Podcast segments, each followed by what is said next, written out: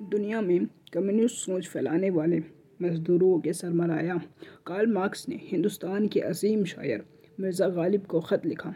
पढ़ने में ये काफ़ी अजीब और झूठ लगता है, पर दरअसल ये हकीकत है। आदाब, मेरा नाम है जैनुलाब्दीन आप सुन रहे हैं फ्लाइंग पेपर का पॉडकास्ट। क्या लिखा मार्क्स ने, क्यों लिखा और इसका जवाब गालिब ने कैसे और क्या दिया? आइए जानते हैं तफसील से। कार्ल मार्क्स और गालिब के दरमियान इन कीमती खतूतों को तलाश करने का श्रेय वॉइस ऑफ़ अमेरिका में काम करने वाली अदीबा को जाता है। वो कहती हैं कि एक दफ़ा वो लंदन में इंडियन ऑफ़िस की लाइब्रेरी में गई थी। वहाँ किताबों की अलमारी में मुग़ल दौर की एक फटी पुरानी किताब नज़र आई। तजस्स से जब उन्होंने उसे खोला तो अंदर से एक पुराना ख़त फ़र्श पर आ गिरा।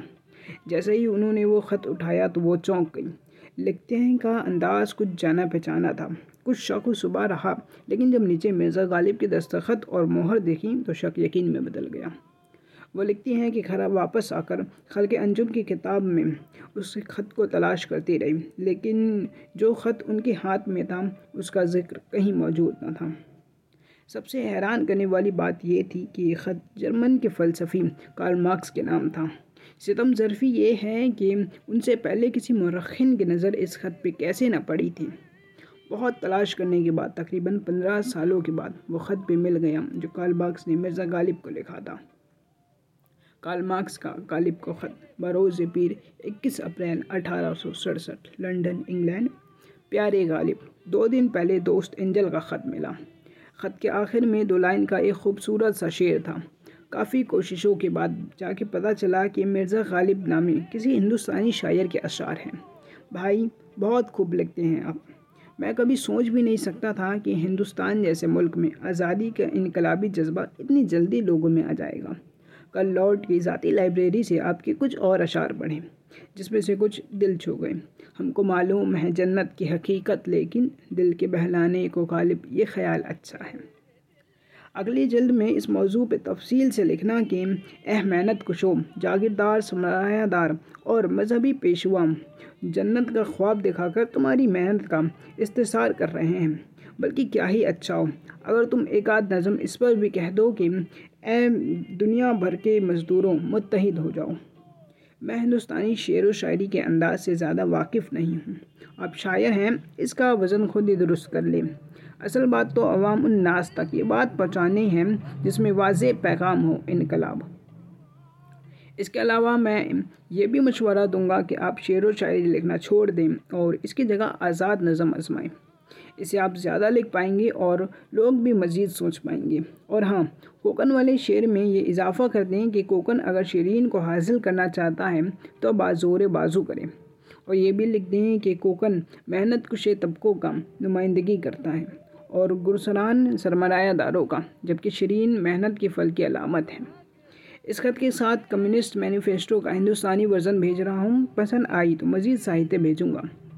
मौजूदा वक्त में हिंदुस्तान अंग्रेज़ी हुकूमत के अड्डे में बदल गया है और सिर्फ़ इस्ताल ज़दा मेहनत कुशों की इज्तमाही कोशिशों से ही आवाम को ब्रिटिश मुजरमों के चंगुल से निजात दिलाई जा सकती है। तुम एशिया के दकियानूसी फ़लसफ़ों को पढ़ने के बजाय मगरब के जदीद फ़लसफ़ों का मायना करो। बादशाहों और नवाबों पर कसीदा लिखना छोड़ कर अवाम में अदब पैदा करो ताकि इनकलाब के रास्ता हमरा हो सके। और वक्त आ रहा है जब शाह गदा की तमीज़ मिट जाएगी और ख्वाजा बंदा का इम्तियाज़ जाता रहेगा। हिंदुस्तान को इनकलाब की राह पर मुसलसल गामजद देखने का ख्वाहिशमंद तुम्हारा काल मार्क्स मिर्ज़ा गालिब का काल मार्क्स को ख़त, दो शंबा, नौ सितंबर, अठारह सौ सड़सठ। मियाँ काल मार्क्स, तुम्हारे नाम से कम्युनिस्ट मैनिफेस्टो पिछले माह मौसूल हो गया था। जवाब कैसे देता? दो बातें हैं। एक तो तुम्हारी बातें मेरे समझ में नहीं आई, और दूसरा ये कि इस कदर कमज़ोर हो गया हूँ कि लिखना तो कज़ा, बोलने तक से कासिर हूँ। आज मिर्ज़ा तफ्ता को ख़त लिखवाया तो सोचा क्यों ना तुम्हारे नाम भी एक जवाब हो जाए। फ़रहत के बारे में तुम्हारे ख़यालात मुझे मालूम नहीं। तुम्हारे ख़त से ख्याल होता है कि तुम उसको कोई मज़दूर समझते हो। ऐसी बात नहीं है मियाँ, फ़रहत कोई मज़दूर नहीं है। वो तो एक आशिक था, मगर गालिब को उसके इश्क ने मुतासर ना किया। सरगस्ता एक खुमार रसूम क़यूब था और मरने के लिए तीसरे का सहारा ढूंढता था। और तुम किस इनकलाब की बात कर रहे हो? इनकलाब को गुजरे दस बरस हो गए। आज मेरे मुल्क की सड़कों पर अंग्रेज़ सीना तान कर दंदनाए फिरते हैं। हर कोई इन्हीं के गुण गाता है। शाहो गदा की तमीज़ भी कब का मिट चुकी। ख्वाजा बंदा का इम्तियाज़ भी जाता रहा। तुम यकीन न मानो तो दिल्ली आकर बचश में ख़ुद देख लो। और ये सिर्फ़ दिल्ली की बात नहीं है। लखनऊ भी अपनी तहजीब खो चुका है। न जाने अवाल क्या हुए अशखास कहाँ गए। अब तुम किस इनकलाब की बशारत देते हो? तुम्हारे ख़त से मैं ये भी बात भी मुरखम देखी कि ऐसी शायरी पैदा करो, वैसी शायरी पैदा करो। भले मानुस शायरी की नस्बत तुम्हारे यहाँ ख्याल कतई कम है कि शायरी पैदा की जा सकती है। आते हैं गालिब ये मजामी ख्याल में। गालिब शरीर खम नवाए सरोश हैं। और अपना हाल तो ये रहा कि कसीदा हो या सहरा ही क्यों ना हो, आमद का दरिया चला आता है। वो जो अंदाज़ बयान गालिब का दुनिया भर में निराला ठहरा तो इसी सबब से। बादशाह तो जाते रहे, अब जो रियासतों में नवाब और वली मुझ पर नज़र करम रखते हैं, इनकी सरपरस्ती से भी मुझे क्यों महरूम देखना चाहते हो? किसी की माता में दो चार अशार रकम कर दिए तो इससे मेरा क्या बिगड़ता है? गालिब छोटी शराब पर अब भी कभी कभी पीता हूँ, रोज़े अब्र शबो महताब में। फ़लसफ़ा क्या है और ज़िंदगी से इसका रबता क्या है, हमसे ज़्यादा और कौन समझेगा?